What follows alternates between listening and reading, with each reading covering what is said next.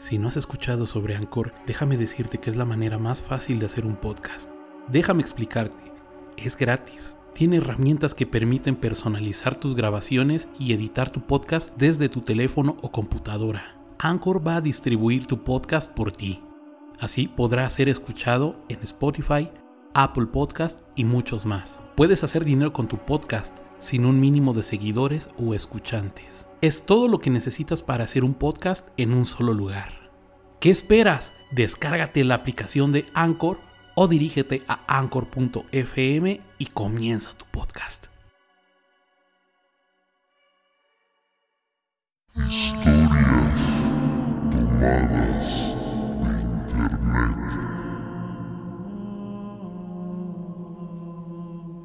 Créditos a su autor original.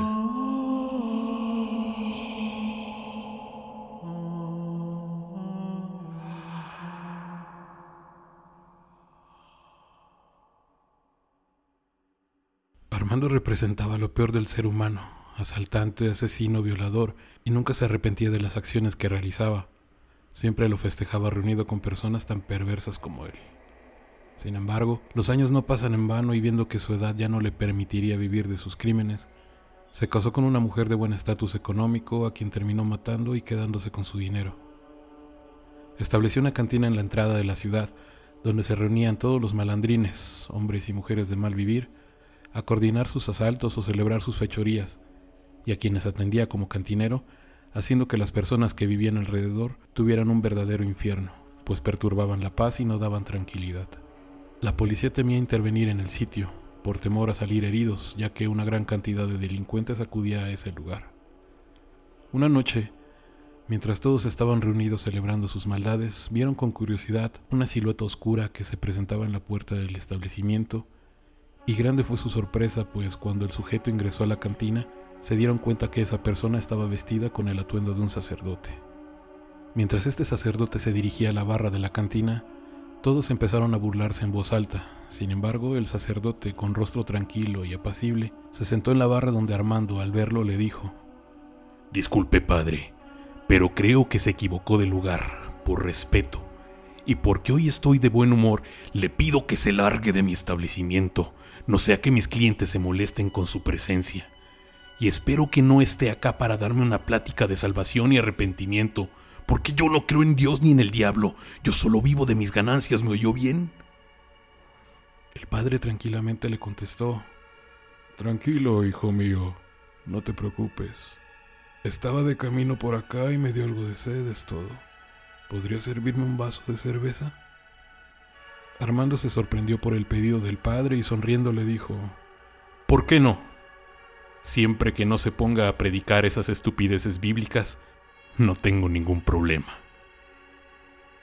Todos volvieron a sus asientos mientras el padre disfrutaba de tomar su cerveza. Luego de un rato el padre lo miró fijamente y le preguntó a Armando, ¿Sabías que Dios le da la oportunidad a los hombres de redimirse de sus pecados? Aún no es tarde, hijo mío.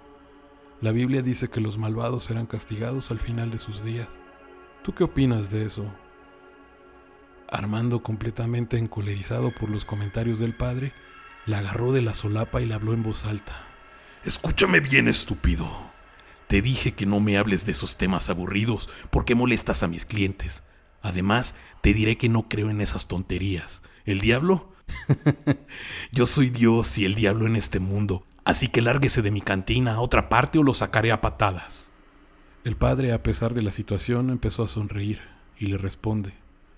No esperaba menos de ti, hijo, pero es una pena que me expulses tan pronto, pues esperaba que pudieras atender a mis amigos. Estoy seguro que no tardarán en llegar. Uno de los delincuentes que estaba en la cantina en son de burla dijo, ¿Acaso vendrá el coro a cantar alabanzas, padrecito? Riendo todos en el local, mientras el padre sonriente y aún sostenido por Armando decía, Sí, claro. En ese momento de las sombras que se proyectaban en la cantina, ya sea de los rincones de las paredes o debajo de las mesas, empezaron a salir brazos largos y negros que agarraban a las personas y cogiéndolos de los cabellos o cualquier otra parte del cuerpo, empezaban a desmembrar a los delincuentes que tuvieran más cerca. Armando, asombrado, miraba la escena sobrenatural, de cómo su local estaba siendo invadido por largos brazos que sostenían las partes humanas de esos delincuentes. Mientras el padre sorbía el último trago de su cerveza, Armando volteó a ver al padre y sorprendido le preguntó, ¿Quién eres tú? Si fueras un demonio se supone que me castigarías una vez que muriera llevándome al infierno. Mientras tanto, los brazos largos agarraban botellas y todos los objetos que tuvieran cerca para romper los focos y dejar en sombras el local para que pudieran salir mostrándose de cuerpo entero como entes oscuros de piel negro lustroso.